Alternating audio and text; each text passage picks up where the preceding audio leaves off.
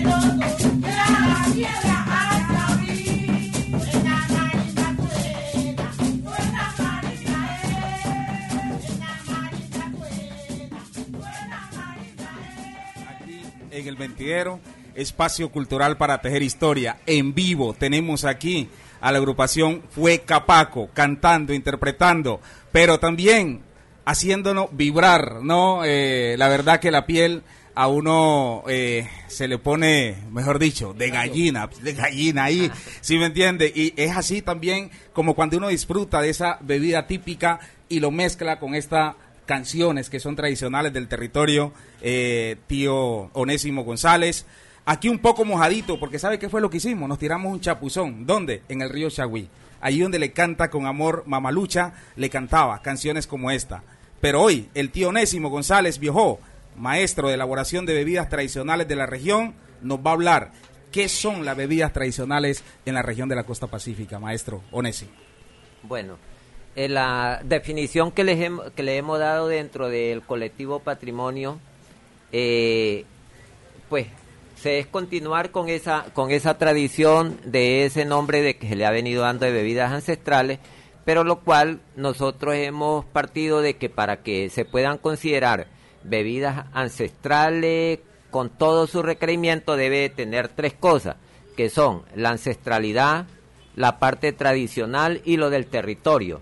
Porque en el momento en que una bebida no cumpla con esos tres requerimientos, deja de ser considerada una bebida ancestral o tradicional que ha sido caracterizada en los territorios del Pacífico. Digamos, se marcan estos tres ejes, ¿lo podemos llamar así? Sí, esos tres ejes. Y eso es lo que nos va a dar lo que es la denominación de origen para el producto final que se va a obtener en este proceso que estamos. Maestro, ¿qué significan las bebidas para las comunidades del territorio? Bueno, lo principal es, eh, representa lo que es resistencia. O sea, nosotros los negros ha sido una forma de generarle resistencia al sistema porque no nos pudieron doblegar durante todos estos años que, que llevamos de vivir en estos territorios, que fue tratar de extinguir esa actividad que el negro realizaba. O sea, todo el aparato gubernamental se dedicó a perseguir este proceso y nunca lo pudo doblegar. Tanto es que por eso ahora se, está utilizando eh, el eslogan de que como si tú no puedes vencer a tu enemigo, tienes que aliarte a él. El mismo Estado ahora nos ha dado todos los medios para que podamos llegar a obtener que nuestra bebida sea vendida dentro del territorio de una forma legal. Pero hay algo muy importante, eh, maestro, que es el proceso que se hace con estas bebidas. Está el biche, también hay otras pero esto también se encuentra en un proceso de ritualidad, ahí como esa parte mística, en la parte de la elaboración de las bebidas, para que marque la diferencia y esa esencia venga ligada al territorio. ¿Nos puede hablar un poco de esto? Bueno, eso, eso es algo que, que es típico de cada maestro que realiza esa actividad, o sea, pero siempre conservando esa ancestralidad. O sea, hay procesos que, por mucho que las personas trate de desligarse de ello, no va a poder. Que lo que es la, su forma de prepararlo, el material que se utiliza, eh, en sus tiempos que se debe hacer. Entonces son esas cuestiones las que marcan la diferencia respecto a otras culturas. Maestro Onésimo, háblenos exactamente del biche como patrimonio cultural, hoy que se le ha dado esa connotación.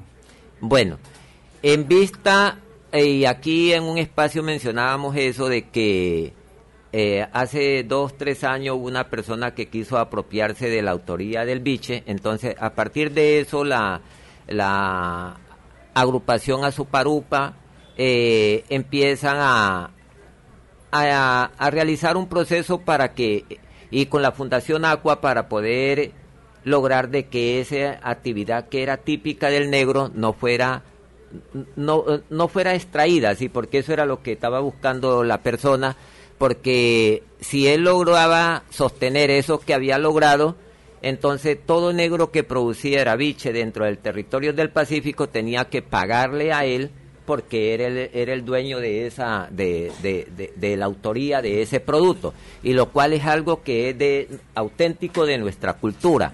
Entonces eh, con la ayuda del equipo técnico de la Fundación Aqua y, todas las organizaciones de base del territorio del Pacífico se armó la lucha y lo cual se logró de que esto fuera derogado. Y de allí nace el proceso de que debíamos nosotros los negros luchar para que nuestra bebida fuera declarada patrimonio nacional, en lo cual el año pasado fue después de un largo proceso podemos lograr que el Consejo Nacional de de del Ministerio de, Patrimonio al Ministerio de Cultura lograra aceptar nuestra propuesta y fuéramos incluidos en lo que es la lista de, de, de las actividades para ser declarada Patrimonio Nacional. En la actualidad se está construyendo el famoso PES o Plan, o plan Especial de Salvaguarda para poder nosotros eh, que el biche sea declarado Patrimonio Nacional en Colombia. Y fuera de eso hemos contado con el apoyo del Ministerio de, Salud e, y el INVIMA, en el cual ya estamos en el proceso de etapa final, que aspiramos que ya entre julio y agosto podamos obtener ya lo que es la resolución INVIMA, para que cada maestro productor de biche pueda comercializar tres productos con una sola resolución INVIMA. En ese estado vamos de, de avance del producto. Y para complementar, cada uno de los departamentos del Pacífico, mediante su asamblea departamental, tiene que, tiene que aprobar una ordenanza para poder eh, tener un, un tratamiento específico en cuanto a lo que es de renta, ¿sí? para poder comercializar el producto ya de tú a tú. Bueno, y, muy pronto, digamos, porque ya será en los próximos meses con todo el proceso que se viene adelantando. Maestro eh, Onésimo, ¿cuál es la misión que tienen las nuevas generaciones para mantener esta tradición? Bueno, yo creo que tanto tiene el compromiso las nuevas generaciones como nosotros los que ya ya estamos en un estado bastante ya madurando o maduro, porque la responsabilidad es de que haya ese recambio generacional. Si no hay el recambio generacional, nuestra, nuestra actividad insignia de nosotros los negros en el Pacífico va a desaparecer. Entonces, para eso nos estamos apoyando eh, con la rama que tiene el Ministerio de Cultura, que son las escuelas Casa Taller, eh, que estamos articulando para poder eh, empezar a capacitar a las nuevas generaciones para que esto se siga fortaleciendo. Y estoy seguro que esto va a dar resultado porque al finalizar la, la parte de implementación de este proceso, el biche va a ser una actividad que va a generar le ingresos a las personas que, que se van a dedicar a eso.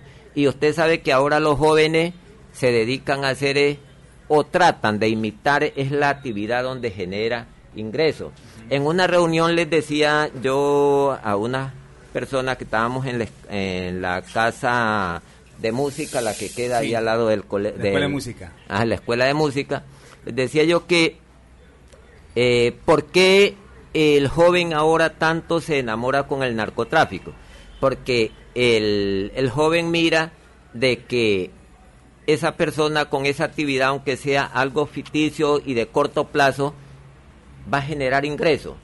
¿Y cómo nosotros le vamos a poder eh, inducir a un joven, por ejemplo, que sea maestro de música, que sea maestro bichero, si prácticamente es una actividad mal paga en nuestro territorio? Porque eh, ningún maestro puede decir en el Pacífico que vive bien de esa actividad.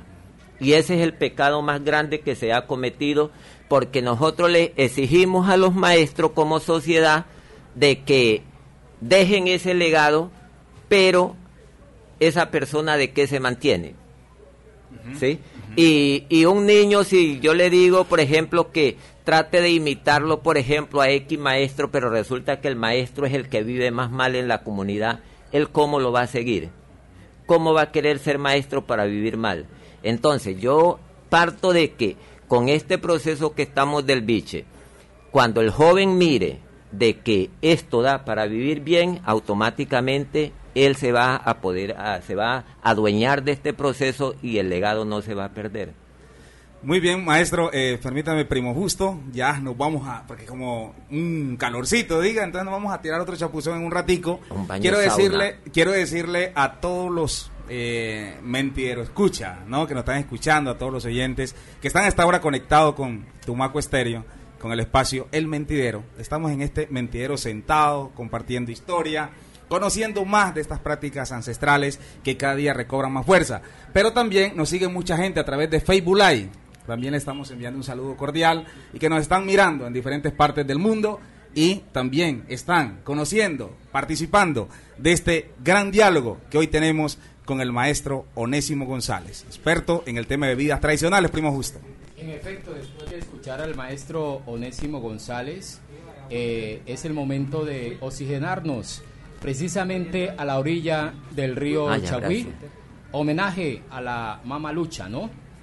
¿Qué dice a propósito el tío Tibu? El tío Tibu, ¿qué dice de, de lo que acaba de manifestar?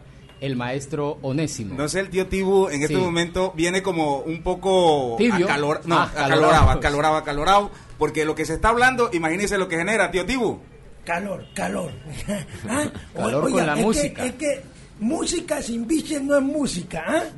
y sobre todo aquí eh, eh, con el maestro unésimo, oiga, el duro, el duro de, la bebida tradicional, de lo propio, de lo autóctono, como dicen, como dicen por ahí. ¿ah? Oiga, yo ya me tomé uno, yo ya me tomé uno, y, ahí eh, el primo justo, ¿qué? Por eso no cuatro, ¿no? ¿Cuatro? no, tres nomás. Tres nomás, tres nomás, tres nomás. Entonces eso, eso está muy bien. Yo creo que, que esto hay que resaltarlo porque sin biche tampoco hay resistencia, maestro. ¿Eh? Porque esto es lo que nos da calor y nos genera fuerza, fuerza. Pero yo estoy tan jovencito. Entonces nos vamos con un chapuzón, nos vamos con un chapuzón que suene fue capaco. Suena marimba, suena, suena marimba,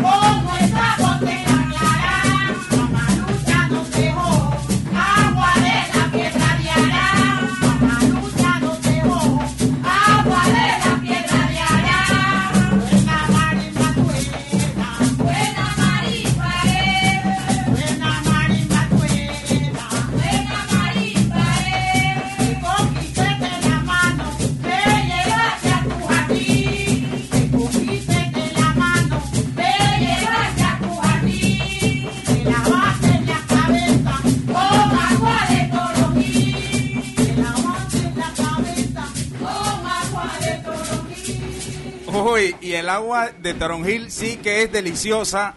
El agua de toronjil, esa bebida aromática de, de acá de la región, que son propias de la región. Y en este momento hace también presencia aquí en el canto de Mamalucha esas bebidas típicas y que son bebidas eh, que proporcionan ese bienestar a la salud, pero que también alimentan el espíritu. Tionésimo González viajó. Ahora vamos a echar adivinanzas aquí en el mentidero. Porque este es un espacio donde también recordamos esos momentos especiales. Yo le voy a echar una que es muy clásica y que no es tan complicada, tan difícil, llamémosla así. Digamos que es una adivinanza que vamos a irnos de una vez. Como estamos hablando de agua, maestro, estamos hablando de bebida, estamos hablando de canto, estamos hablando del río Chagüí, le voy a echar la primera y luego usted nos echa una a todos nosotros y a los oyentes que también nos están escuchando eh, a través de Tumaco Estéreo en el Mentidero. Entonces, la primera, pasa por el agua y no se moja, tío Onésimo. ¿Qué es? Eh, el relámpago. El relámpago. Pasa por el agua y no se muere el relámpago. ¿Qué dice el tío Tibu? ¿Ah? Dice el tío Onésimo que es el relámpago. También puede ser, puede ser. El relámpago calienta el agua, calienta el agua. Ah, oiga, duro como un relámpago. Ah, oiga, justo sol. Ah, puede ser el sol también. Puede ser el sol también. No creo. porque pasa por el agua y no se moja. No, se moja. El sol pasa por el agua y no se moja porque el agua le tiene miedo al sol porque la calienta. yo, digo que, que puede ser el sol, puede ser el sol. Puede ser el sol. ¿Y qué dice Robertico, hombre? El hombre que también es bueno para la adivinanza allí. De eh, De Fuecapaco, sí, señor. Eh, el otro que pasa por el agua y no se mueve es la araña. La araña, pero se le moja la barriguita, tiene unos pelitos ahí. Sí, quedan, quedan ahí unas goticas de agua. Maestro. Bueno. Tionésimo, de pronto, otra opción que tenga. Eh, bueno, ¿cuál sería la otra? La imaginación. La imaginación. Bueno, está como, como tibio, ¿no? como queriendo llegar. Pero es algo que siempre lo acompaña, maestro. Ahí ya le dijo. La sombra. Ah, bueno, bueno, dígalo otra vez. La sombra. Oiga, pero yo dije el sol, porque es que el sol genera sombra. ¿ah? Por eso es, ah, es la misma, la misma. El sol genera la sombra, por eso dije el sol. Maestro, entonces, ahora una de usted para todos nosotros. Bueno, yo aquí he echado una y la voy a repetir. Vale, vale. Sí. Eh, ¿Cuál es el apellido de la muerte? ¿Y con qué letra comienza de pronto, maestro Nésimo? Con la S. Con la S. Segura. A ver, maestra Lucía, acérquese más allá al... Segura. Allá al bejuco, como dice el tío Tibu. Segura. Tío Nésimo, nos ha dicho la maestra Lucía que es segura. Correcto, esa es la respuesta. ¿Por qué? Porque de la muerte nadie se escapa. Eso es lo único seguro que tenemos. Bueno, entonces merece ahí un sonido del sabor de Cuecapaco.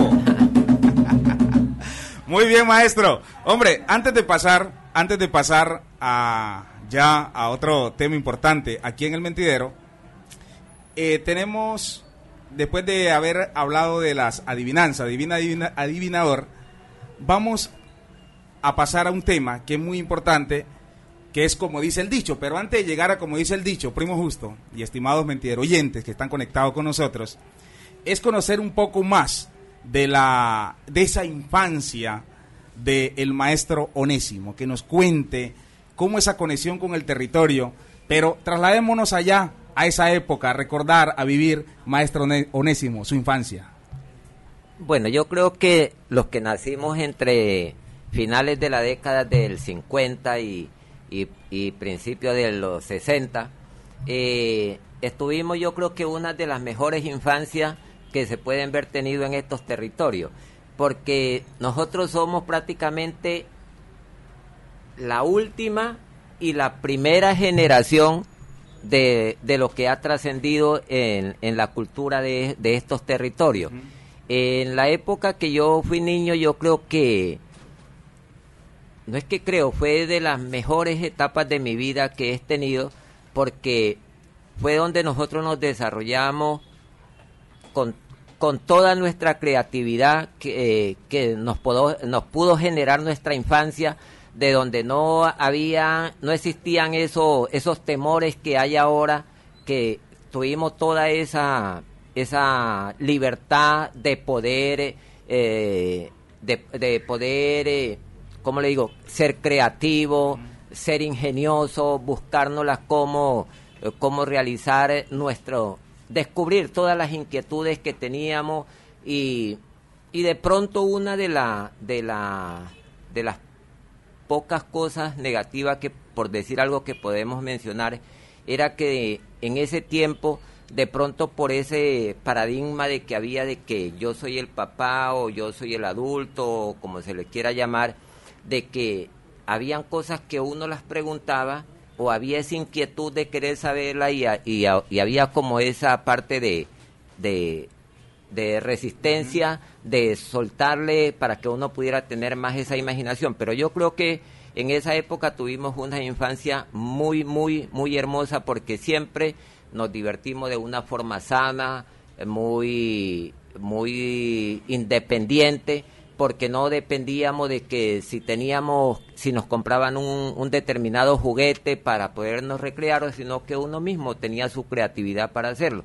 Y para mí eso me dejó tallado para toda mi vida de poder ser una persona independiente, de siempre tratar de solucionar de mis metas, mis retos que me propongo, ser capaz de poderlo sacar adelante. Maestro, es, excelente. Y sobre todo, pues, eh, de esa forma, digamos, eh, de, del tiempo, cómo pasa, pero también cómo van evolucionando las cosas. Precisamente para llegar aquí, como dice el dicho, ¿ah? los refranes han jugado un papel importante en la crianza de los hijos por nuestros abuelos. Cuéntenos un refrán, maestro Onésimo, que le recuerde que desde niño y que hoy en día lo haya marcado para ser ese gran líder comprometido con su territorio hoy. Bueno, yo creo que eh, lo que más le recalcaban a uno era ser una persona honesta, ¿sí? Eh, ser transparente, eh, o sea, siempre tratar de mostrar lo que uno era, ¿sí? No como ahora de que siempre buscamos es como eh, inculcarle a los ni a, a, nuestros hijos es de que siempre vaya buscando cómo jugar por debajo de la mesa, que lastimosamente por eso nuestra sociedad está tan descompuesta porque en esa época si uno cometía un error a uno se lo corregían de tajo pero ahora lo que sucede es que la mayoría de los padres lo que hacen es socavar, aplaudir, taparle al hijo para que, o, sea, que prácticamente la familia ahora, pues, espero que de pronto por lo que voy a decir no me vaya a caer tanta tanta crítica, pero yo creo que el resultado que se está viendo ahora de las nuevas generaciones es la culpa de la crianza que se está haciendo. Los mismos padres estamos fabricando delincuentes dentro de nuestras casas. Ahí teníamos esta reflexión del maestro Onésimo González. Primo Justo. Sí, precisamente eh, el sabiondo de Otibu que está por ahí sentadito, escuchando al maestro Onésimo. Eh, ¿Qué opina a propósito, maestro Tibu, de todo lo que ha dicho el maestro Onésimo? De este tipo ancestral, de las bebidas típicas, de todo que han cerrado eh, sentado en este gran mentidero. Y, permítame, porque es que hay mucha experiencia, ¿no? hay mucha experiencia porque creo que conoció al abuelo, conoció al abuelo de, del tío Onésimo. ¿Quién? Don Tibu. Ah, sí, claro, por supuesto. ¿Qué opina usted? Oiga, sí, sí, lo vi por la internet. bueno, porque yo soy muy joven. Lo que, lo que pasa es que usted, ¿ah? aquí me están tratando de viejo. El abuelo de Onésimo ya está, escucho, escucho, eso hace cuántos años por allá, uh, lejísimo. Pero no, yo soy de otras generaciones, de otras generaciones. Oiga, lo que sí me llama la atención bastante es Onésimo. Qué bonito nombre, nombre típico. ¿ah? Y poco común. Tiburcio. Ah, ah, ahí, ahí, esos son los, ah, para que vean, para que vean, desde ahí marcamos la diferencia. Ahí está, ahí está la cosa. Y sobre todo, traer onésimo acá que hable de, las bebidas tradicionales, eso es lo más importante, pues, porque sin bebida tradicional, pues yo ahí no, yo no había venido. A mí me dijeron, viene onésimo, y yo dije, voy para allá, voy para allá, porque tenía rato que no venía, ¿por qué? Porque trae el biche. ¿Ah? Porque trae el bichecito. Usted sabe que, que aquí, para cuando uno va a un velorio, o si no hay biche, ¿qué? Huecapaco, no hay velorio, ¿sí o no? No pasa ¿Ah? nada. ¿Ah? No pasa nada. Oiga, póngame a sonar ahí un poquito, un poquito ahí para yo tomarme uno. Póngame a sonar ahí, póngame a sonar ahí con un bombo y WhatsApp. Ahí de una vez, de una vez. Ay, eso es que suene, que suene, que suene. Ajá.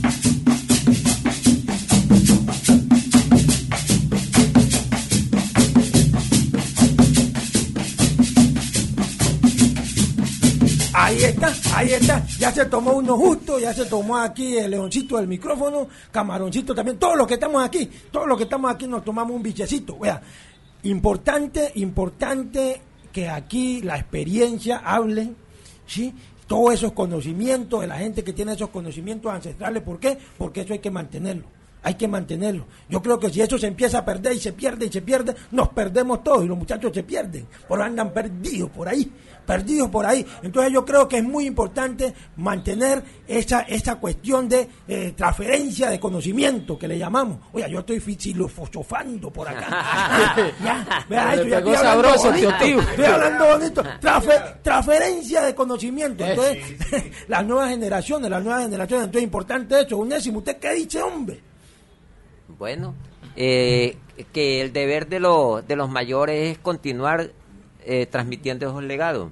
Esa es la función y hay que buscar una estrategia para poder llegar a los niños. Sobre todo, porque yo eh, he mencionado siempre de que en nuestro Pacífico ya llevamos perdida unas tres generaciones y estamos a punto de perder la cuarta. Entonces, pues, hay que empezar a trabajar con los niños. En Bolatao anda, en Tundao ¿Ah? Andan entundados por no saber qué hacer. ¿Ah? Oye, el WhatsApp, el WhatsApp lo tiene perdido. Si quiere, acá el WhatsApp es el que no pierde, porque aquí, ah, lo póngalo a sonar y verá. Y, y el WhatsApp lo tiene perdido, el celular ahí que andan ahí, se golpean la cabeza, andan andando y bueno, se chocan con los postes. ¿Usted toca WhatsApp, tío Tibo? Sí, yo lo toco. lo malo es que yo no lo hago sonar bien. Pero... Muy bien. Bueno, y continuamos aquí el mentidero. Espacio cultural para tejer historia en vivo. Aquí tenemos a todos sentados, compartiendo, tomándonos un biche, bebida tradicional del Pacífico. Y el que no toma biche está tomando un agua de limoncillo y todo eso, ¿no? Que es una eh, eh, plantas de toronjil aromática. Sí, claro, ahí. Como, como, como aquí la, vecina de allá que le cantaba el río Chagüí, las piedras hacía oír.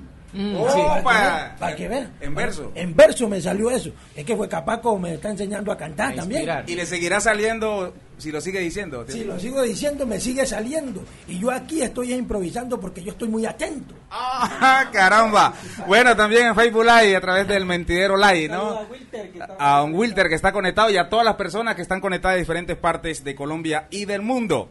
Quiero agradecer a mi tío Onésimo González Biojó por haber estado sentado con nosotros aquí en el Mentidero, espacio cultural para tejer historia en el Pacífico nariñense. Uno de los sabedores que ha pasado en esta eh, emisión, en este diálogo, en este conversatorio.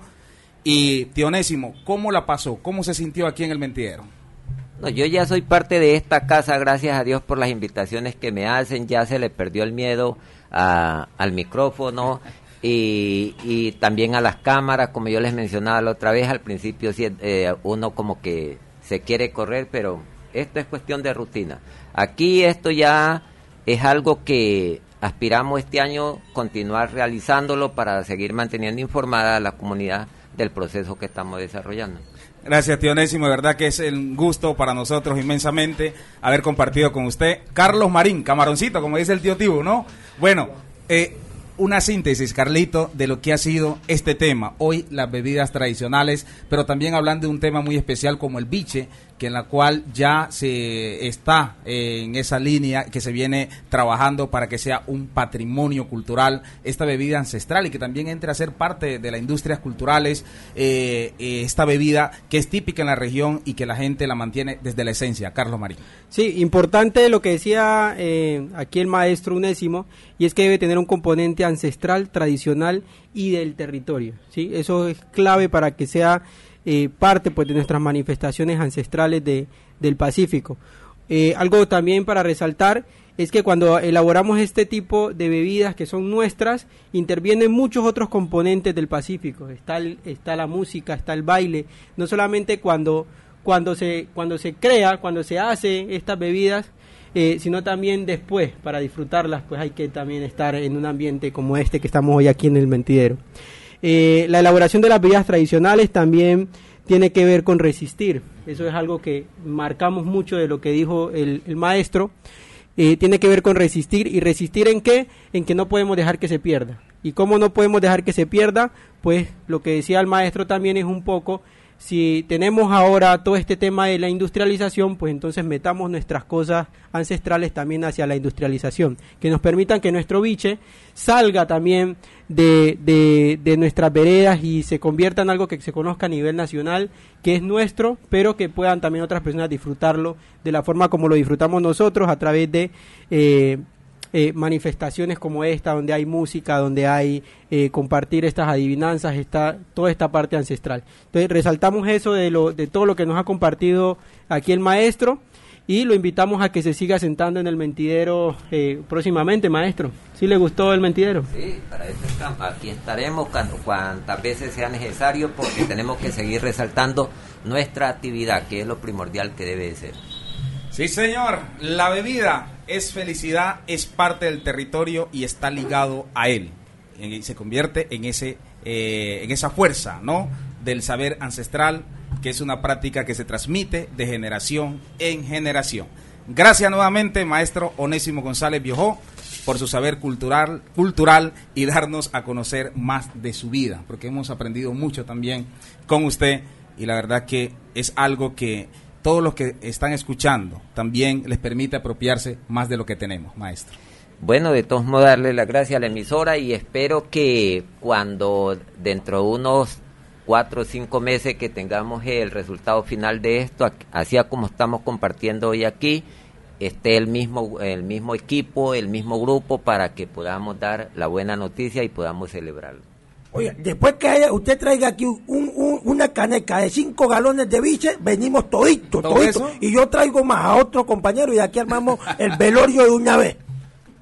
Es que eso debe ser. Si a mí me hubieran informado de que iba a estar todo este combo, hubiéramos traído eh, para la, caneca, la, la, ¿cómo se llama la, eh, la, pimpina? La, pimpina, eso. Como le dicen los rolos.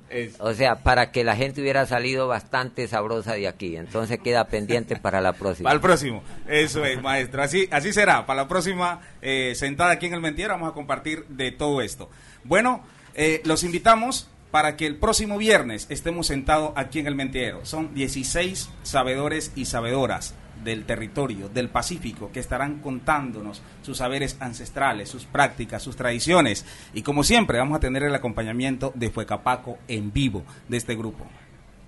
Este, también queremos agradecerles infinitamente a toda la audiencia que ha estado conectada con nosotros y que ha estado participando también a través de las plataformas digitales, a través de Facebook Live, que nos están siguiendo en diferentes partes. Una emisión, una serie de 16 programas con sabedores, sabedoras, eh, decimeros, cuenteros de diferentes prácticas del territorio estarán sentados aquí compartiendo con nosotros, reitero, cada viernes. Queremos agradecer con el apoyo de OIM y el Ministerio de Cultura para que estas prácticas, estos espacios sigan fortaleciéndose a través de Tumaco Estéreo, su emisora comunitaria y cultural.